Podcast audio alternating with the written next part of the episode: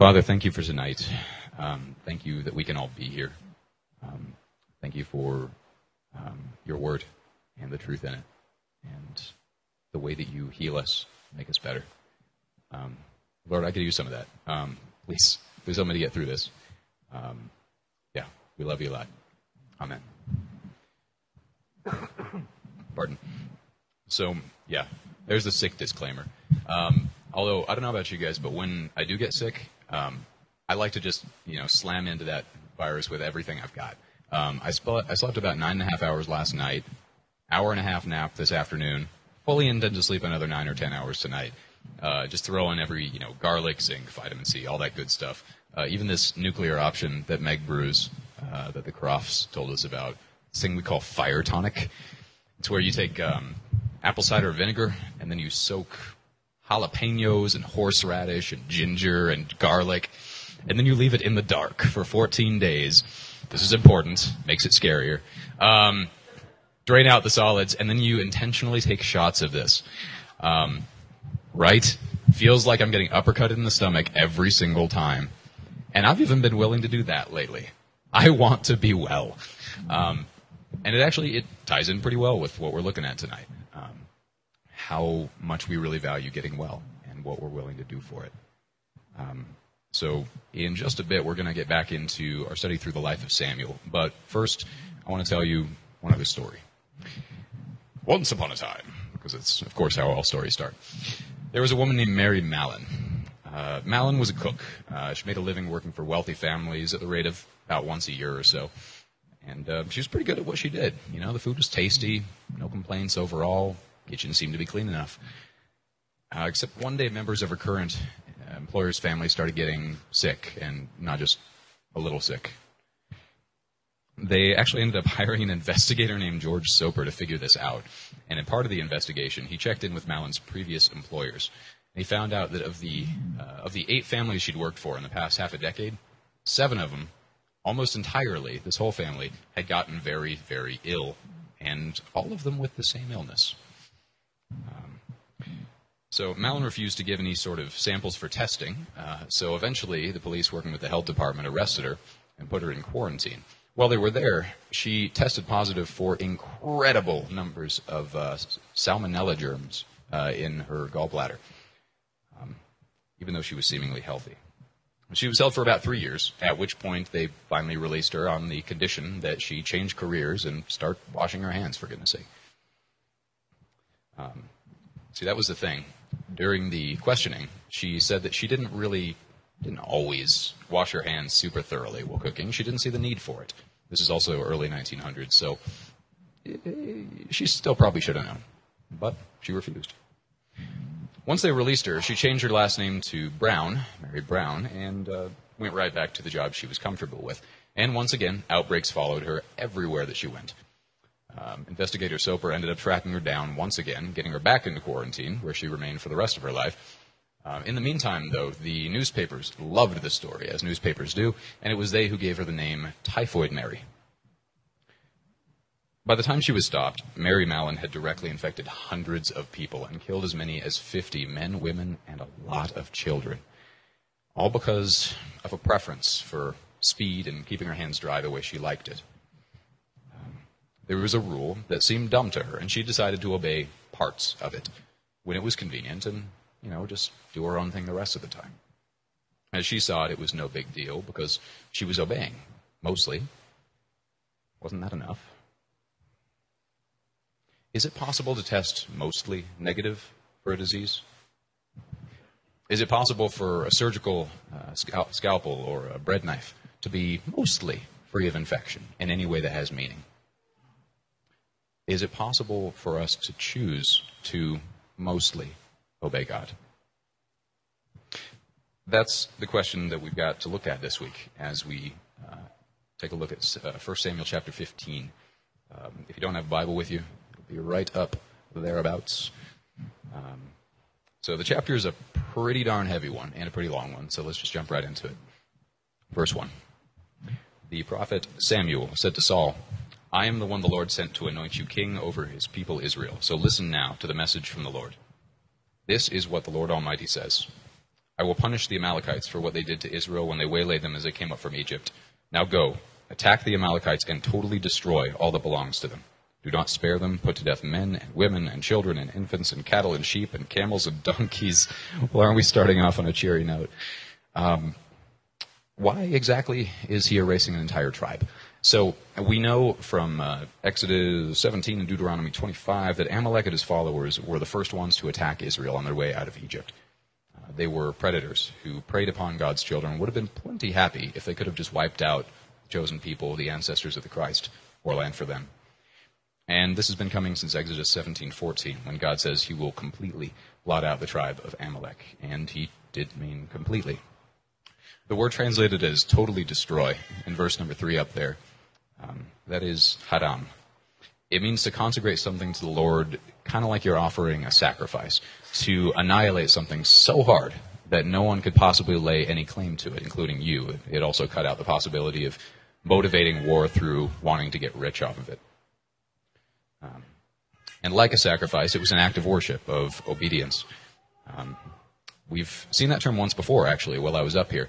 Uh, do you remember a little while back in another sermon I mentioned the destruction of Jericho in Joshua 6. Once again, Herem.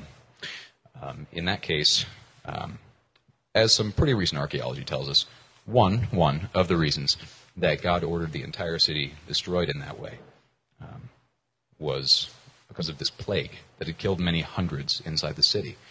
This is also why he prohibited taking out any non metal objects from the city. It was a way of preventing the spread of the contagion.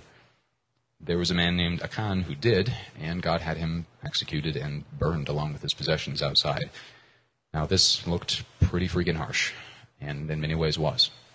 But at the same time, it was an act of grace in saving about a million lives of his people. Maybe this is like that. I don't know. Maybe there will be a specific reason that we learn in a few more years, or maybe God had foreseen that the Amalekites would have succeeded in destroying the Israelites if not for this attack. Maybe physically through war, maybe spiritually through the idol worship that drew them once again and again away from God. Um, I don't know. And that's not the main point of this passage, even though it's one that is a big point for us. This is gnarly stuff. I don't like it. I, I wish it wasn't there. Um, but at the same time, I got to keep wrestling with this, you know. And I want to encourage you guys to do that too, just to keep wrestling with, well, do I trust God enough that He chose this for a reason?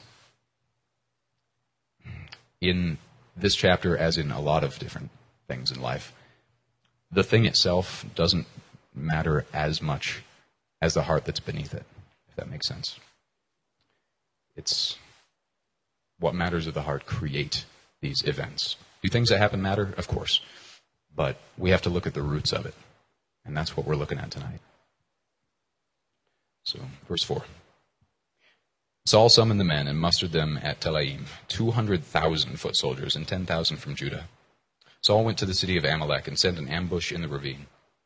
Then he said to the Kenites, Go away, leave the Amalekites so that I do not destroy you along with them. For you showed kindness to all the Israelites when they came up out of Egypt. So the Kenites moved away from the Amalekites. Seems like a good move. So Saul wasn't just attacking at random here, still obeying orders, and so far so good with that. Then Saul attacked the Amalekites all the way from Havilah to Shur, near the eastern border border of Egypt. Um, I looked this up. That's right around a thousand miles. So pretty thorough. Uh, at the very least, it shows us that Saul was capable of carrying this out. And he did, kinda. Verse 8. He took Agag, king of the Amalekites, alive, and all his people he totally destroyed with the sword. But Saul and the army spared Agag and the best of the sheep and cattle, the fat calves and lambs, everything that was good. These they were unwilling to destroy completely. But everything that was despised and weak, they totally destroyed. So let's review. The idea of herem meant you destroyed something as a way of giving it to God. So they took all the good stuff, and then they gave to God all the weak and despised stuff reminds me a little bit of the sons of Eli we looked at a while ago, having their fill and then just throwing God the leftovers. Verse 10 Then the word of the Lord came to Samuel I regret that I have made Saul king, because he has turned away from me and has not carried out my instructions. Samuel was angry, and he cried out to the Lord all that night. The Hebrew word for regret here um, literally means just to let out this big, heavy sigh, to be grieved and sorrowful. And not because God didn't see this coming. As Jesse talked about a while ago, God doesn't say, don't. Um, but because it made God sad to see his child Sam, uh, sorry, Saul, choosing out of relationship with him. To give you an idea how serious this is, that's the same word that we see in Genesis 6, right before uh, God floods the entire earth. And, quote, um, every intention of the thoughts of man's heart was only evil continually. Because Samuel's heart is so closely aligned with God's, this makes him so sad and angry that he can't sleep all night. Verse 12. Early in the morning, Samuel got up and went to meet Saul, but was told, Oh, Saul has gone to Carmel. There he has set up a monument in his own honor and has turned and gone on down toward Gilgal. Uh, some commentators here think that the word uh, monument meant sort of a display case for his new trophy, King Agag. Just a way of showing, hey, look how awesome I am. When Samuel reached him, Saul said, Ah, the Lord bless you! I have carried out the Lord's instructions. When I read this verse, I imagine this huge, dumb Great Dane just dropping this slobbery, mangled newspaper at the feet of its master, going, Hey, see? You told me to fetch, and I fetched. But Samuel said, What then is this bleating of sheep in my ears? What is this lowing of cattle that I hear? You, um, you fetch me some compost, Saul. That's, that's not the same thing as a newspaper. Uh, Saul answered, The soldiers brought them from the Amalekites. They spared the best of the sheep and cattle to sacrifice to the Lord your God, but we totally destroyed the rest. You remember that part where herem basically, more or less, was a way of sacrificing something to God? But this way they profited. They wouldn't have to pay for their own temple sacrifices now. Enough, Samuel said to Saul. Let me tell you what the Lord said to me last night. Oh, great, tell me, Saul replied. Samuel said, Although you were once small in your own eyes, did you not become the head of the tribes of Israel? The Lord anointed you king over Israel, and he sent you on a mission, saying, Go and completely destroy those wicked people, the Amalekites, wage war against them until you wipe them out. Why did you not obey the Lord? Why did you pounce on the plunder and do evil in the eyes of the Lord? Well, but, but I did obey the Lord, Saul said. I went on the mission the Lord assigned me. I completely destroyed the Amalekites and brought back Agag their king. Uh, and the soldiers took sheep and cattle from the plunder, the best of what was devoted to God, in order to sacrifice them to the Lord your God at Gilgal. Okay, first off, your God? When did he stop being our God? That's a little concerning. And secondly, what part of completely destroyed leaves anything that can move? Somewhere Typhoid Mary is asking, What? I mostly wash my hands. But Samuel replied, Does the Lord delight in burnt offerings and sacrifices as much as in obeying the Lord? To obey is better than sacrifice, and to heed is better than the fat of rams. For rebellion is like the sin of divination, and arrogance like the evil of idolatry. Because you have rejected the word of the Lord, he has rejected you as king. What does God value? It's trusting him enough to obey him completely without holding out, without going off and doing our own thing, and then trying to sanctify it by giving God a little bit of the spoils once we get what we want. Then Saul said to Samuel, I have sinned. I violated the Lord's command and your instructions. I was afraid of the men, so I gave in to them. Now I beg you, forgive my sin, and come back with me so that I may worship the Lord. All right, pop quiz. Who forgives sins? It's like Bible stu- or Sunday School 101. Jesus. It's always Jesus. Answer is always Jesus. Um, pretty much. and yes, I know. We're looking at a time before Jesus when the priests were the media, uh, intermediaries between God and men, sort of the go betweens. I get that. But Saul seems to have forgotten the God part of it. Like all he can see is the human level of things. And Samuel feels compelled to remind him. But Samuel said to him, I will not go back with you. You have rejected the word of the Lord, and the Lord has rejected you as king over Israel. As Samuel turned to leave, Saul caught hold of the hem of his robe, and it tore. Samuel said to him, The Lord has torn the kingdom of Israel from you today, and has given it to one of your neighbors, to one better than you. He, who is the glory of Israel, does not lie or change his mind, for he is not a human being that he should change his mind. Saul replied, I have sinned, but please honor me before the elders of my people and before Israel. Come back with me so that I may worship the Lord your God. There's that your God business again, by the way. What the heck? So Samuel went back with Saul, and Saul worshipped the Lord. Then Samuel said, Bring me Agag, king of the Amalekites. Agag came to him in chains, and he thought, Surely the bitterness of death is past. But Samuel said, As your sword has made women childless, so will your mother be childless among women. And Samuel put Agag to death before the Lord at Gilgal. Whoa. That's, I read this and it's kind of one of those, this is Sparta moments. But he's not just doing this to be a badass. He's not just doing this for revenge. He's doing this to obey God. Nothing more. Then Samuel left for Ramah, but Saul went up to his home in Gibeah of Saul, which, by the way, used to be called Gibeah of God earlier in this book. You guys remember that? Until the day Samuel died, he did not go to see Saul again, though Samuel mourned for him. And the Lord regretted, or grieved, that he had made Saul king over Israel. The verb we see here for mourning for Saul is the same verb that was used when you mourned a death. Saul is dead to them. Samuel and Yahweh are mourning for this loss.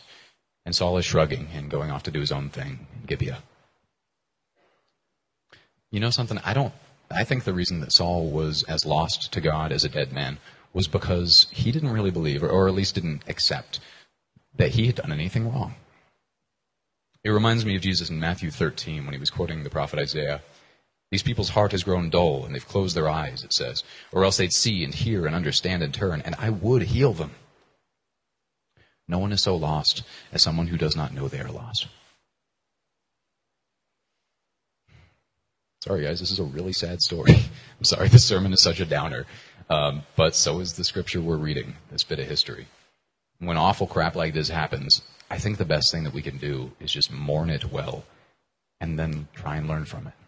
Try and find ways that we can avoid making the same mistake in our own lives and in the lives of those that we love, those in our lives. To do that, of course, we have to understand what happened. So let's take a look. What is this story really about? the first time I read it, um, before I'd really studied it in any great depth got a feel for it, um, it seemed at face value, you know, as if anything just has face value. It seemed through the lens of my 21st century American postmodern lenses um, that the story was basically this: God commands a major war campaign. Saul does it mostly. Um, Samuel and God both get real angry about it and then fly off the handle and tell him to clean out his desk because he's not king anymore.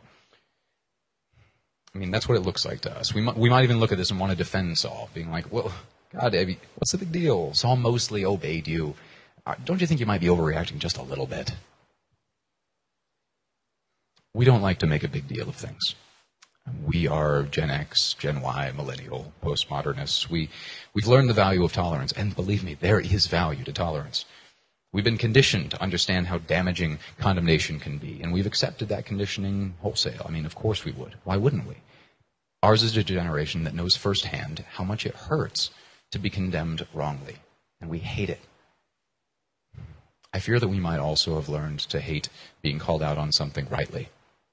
When being called out on something is actually for our benefit, to make things better for us. We've learned to avoid that so thoroughly that we do it in our own heads, you know, without really knowing that we're doing it. We abolish the idea of right or wrong, but the thing is, we do it very slowly. Too slowly to notice, like the easy, quiet, invisible journey of typhoid salmonella germs from a cook's hands to the silverware, to, the chi- to a child's lips, to the soft fall of dirt on a tiny coffin. But a germ is so small why would you make such a big deal of it? Look, I'm aware of the limitations of this whole slippery slope idea. I am. But I'm also aware that that's the only way that a whole lot of the awful, crippling things that we do to ourselves and to other people happen. It's by degrees, it's by compromise. Now, I know some of you are probably thinking, I don't, I don't think I like where this is going. No compromise? I've heard that phrase used to terrible effect before. And no compromise from what? You know, just some cold, dead law that was written thousands of years ago has no relevance in the world today. That sounds like legalism, doesn't it? But I think that this is actually the very opposite of legalism. And the reason I think that is because of the words of Jesus, he who fulfilled the law.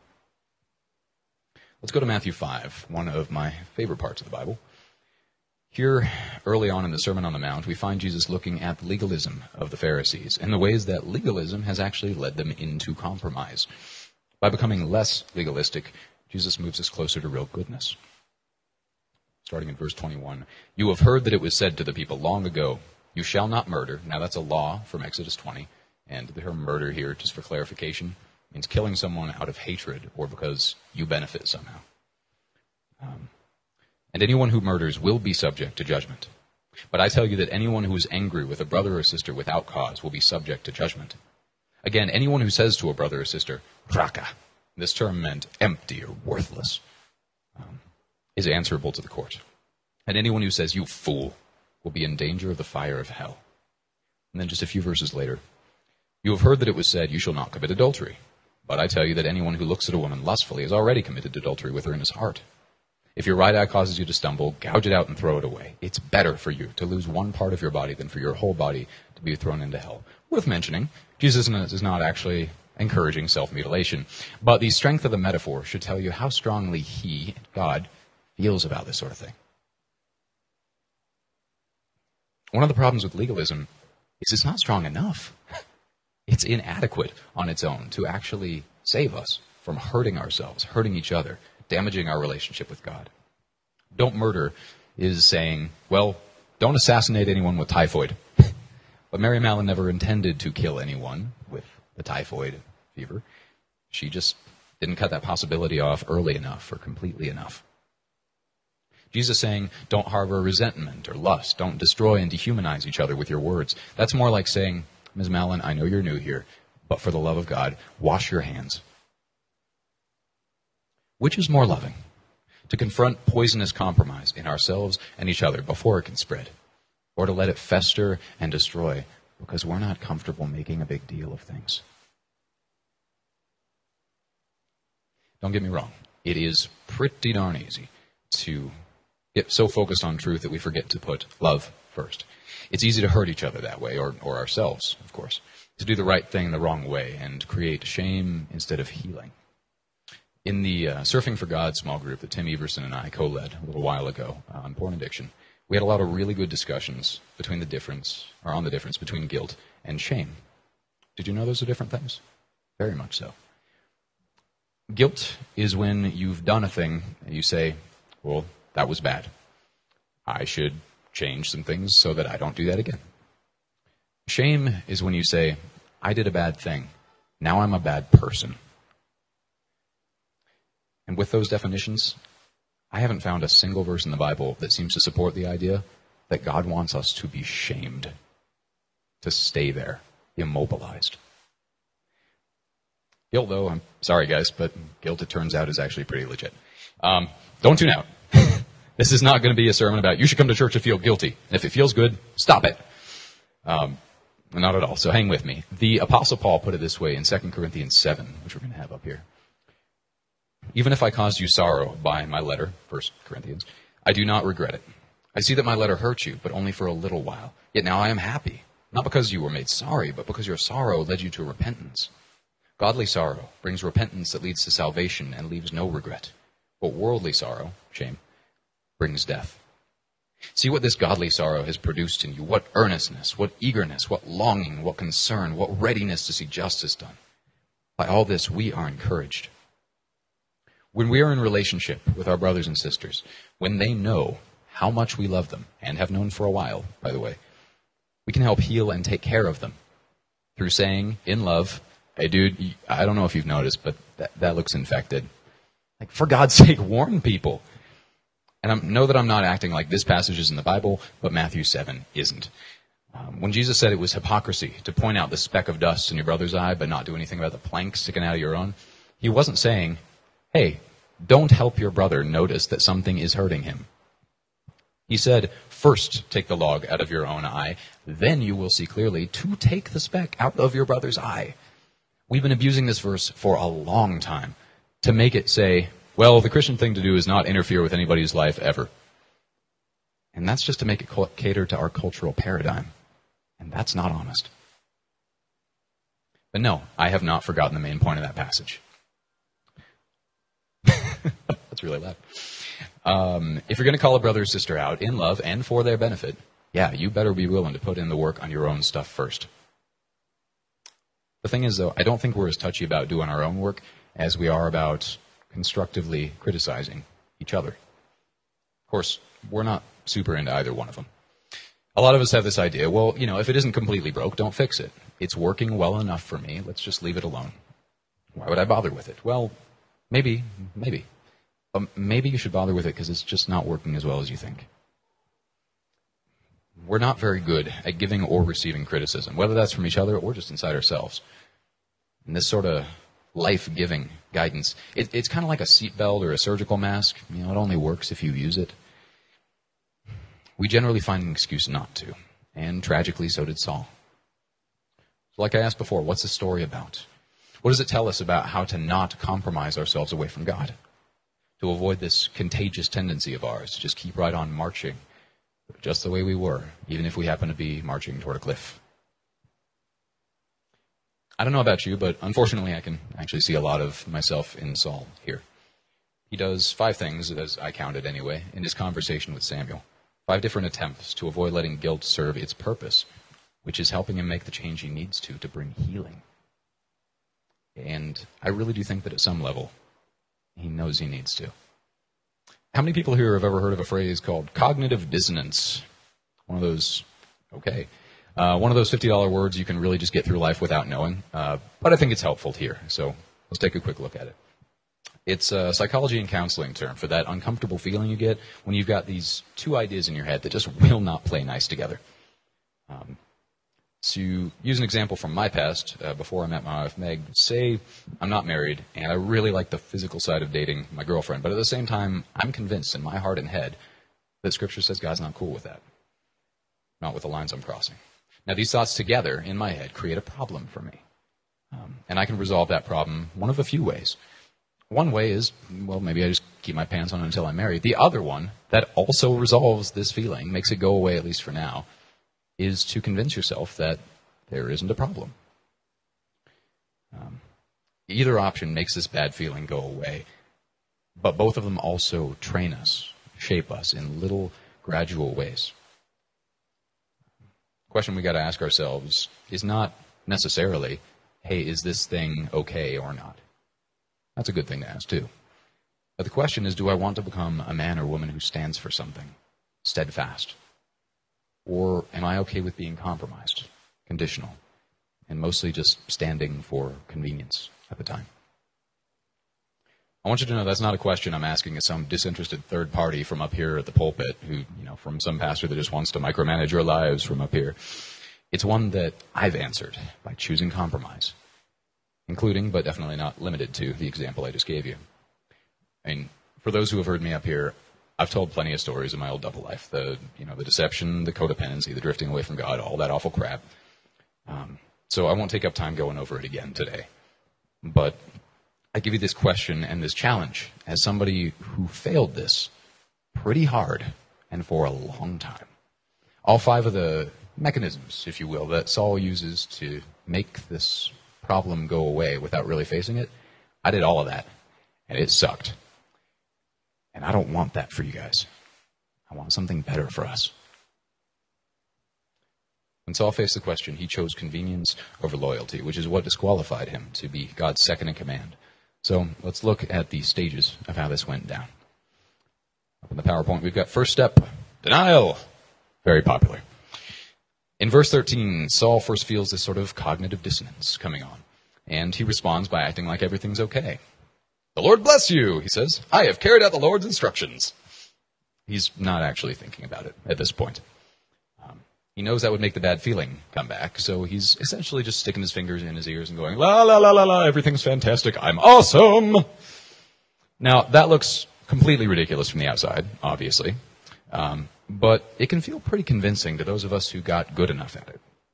So here's a bit of advice from a former expert. If you're going to do this, it really helps to clothe your denial in some kind of ideology. Uh, for example, if you want some extra money so you're going to cheat on your taxes, be sure you call it a protest against government corruption.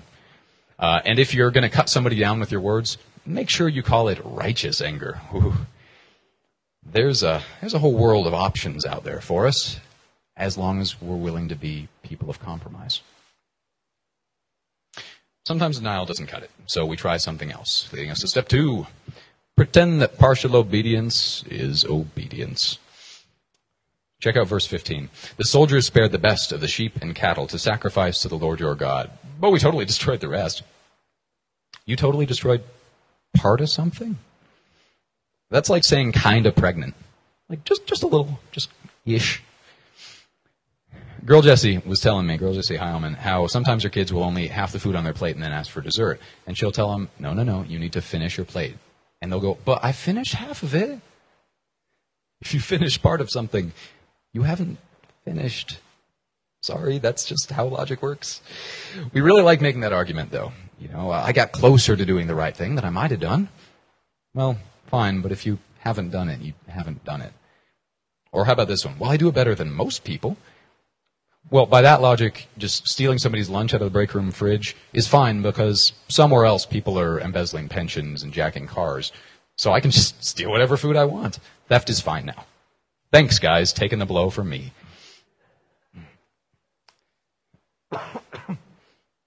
When playing the but I kinda did it card doesn't really cut it anymore, we and Saul reach for the next thing, which is redefine the terms of obedience. Remember when uh, former President Clinton pulled this one?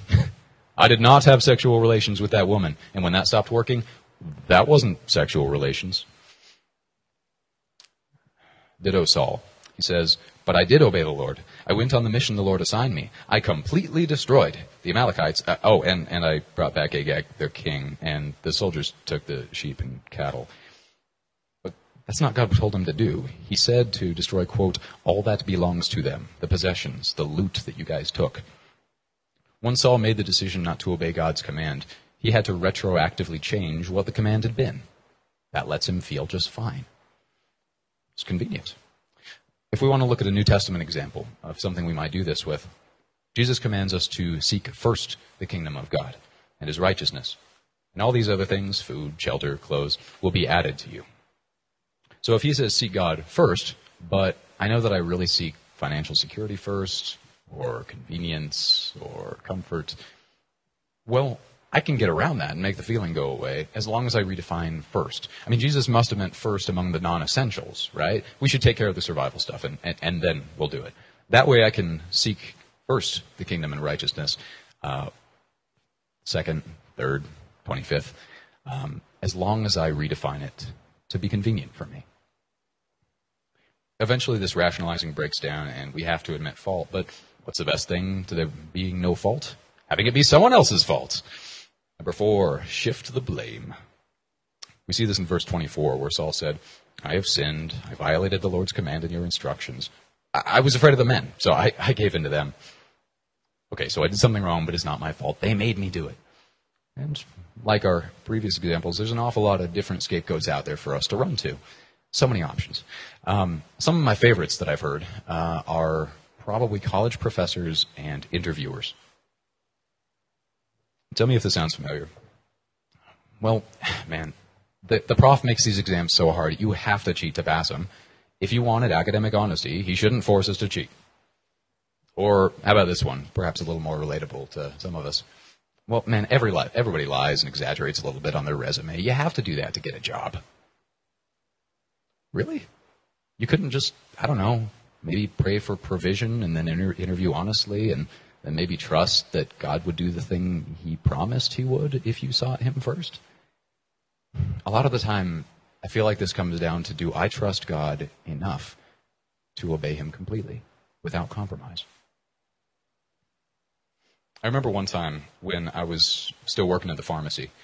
Um, allergy season was pretty bad that year, um, which of course is great business for pharmacy, but bad for me. So I was taking some generic Claritin every morning just to make it not feel terrible and like my face is packed full of cotton. That day, though, uh, I realized halfway through the shift that uh, I must not have taken any since my face felt like it was imploding we had some of the uh, Claritin stuff on the shelf back in the pharmacy, but it wasn't for sale for some pretty boring pharmacy law reasons I won't bother with. And I didn't want to drop 10 or 20 bucks on the smallest package of over the counter Claritin that was, in fact, over the counter. Um, I was working with only one other person there, so it would have been a piece of cake to just walk over, just take one of these little 10 cent pills out of the bottle we had back there, just swallow it, and make up the 10 cents or so by dropping some pocket change in the register at the end of the night. No harm, no foul, right? I really didn't like that particular boss I was working with either. So the thought occurred to me, you know, if she wasn't taking shots at me every day, I wouldn't even have this idea. Besides, I thought it's only a dime and it's an over-the-counter drug. So what? And the thought slammed into my head so hard that I knew it was a thought God wanted to be there. And it was, is your integrity worth so little that a 10 cent allergy pill is worth more? You know what I like about that example? It's one where the whole slippery slope thing totally doesn't apply. Claritin is not a gateway drug. Um, you don't have to ask your pharmacist about that. Uh, and I know me, like OxyContin that I had access to, that just does not interest me.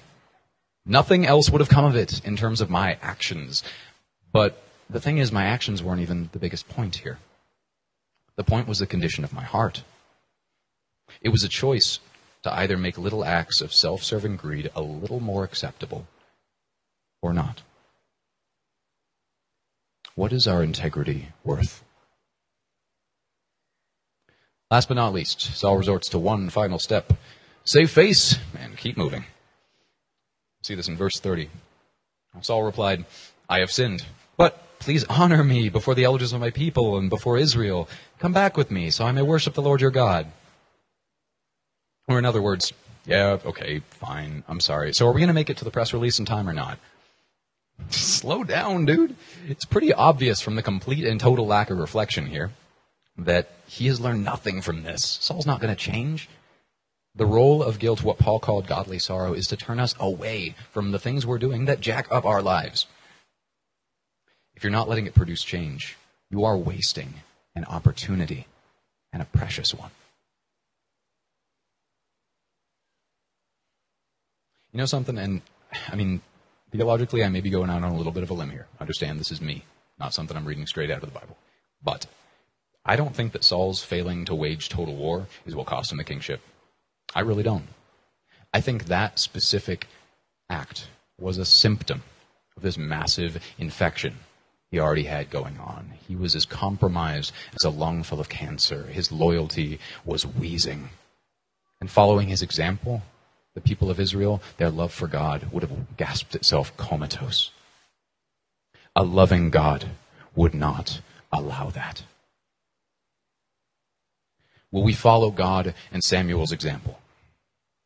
We're so afraid of pain that we avoid the scalpel. I mean, surgery hurts, yes, but it cures.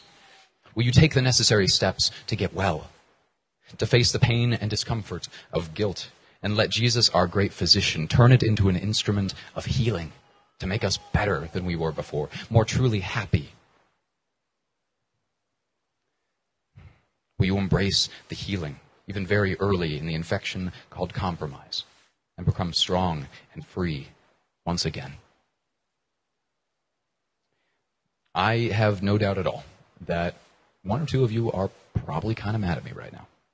Or if not actually mad, that you've written me off as some kind of self judgmental condemning, judgmental um, raca, maybe, who doesn't know what he's talking about.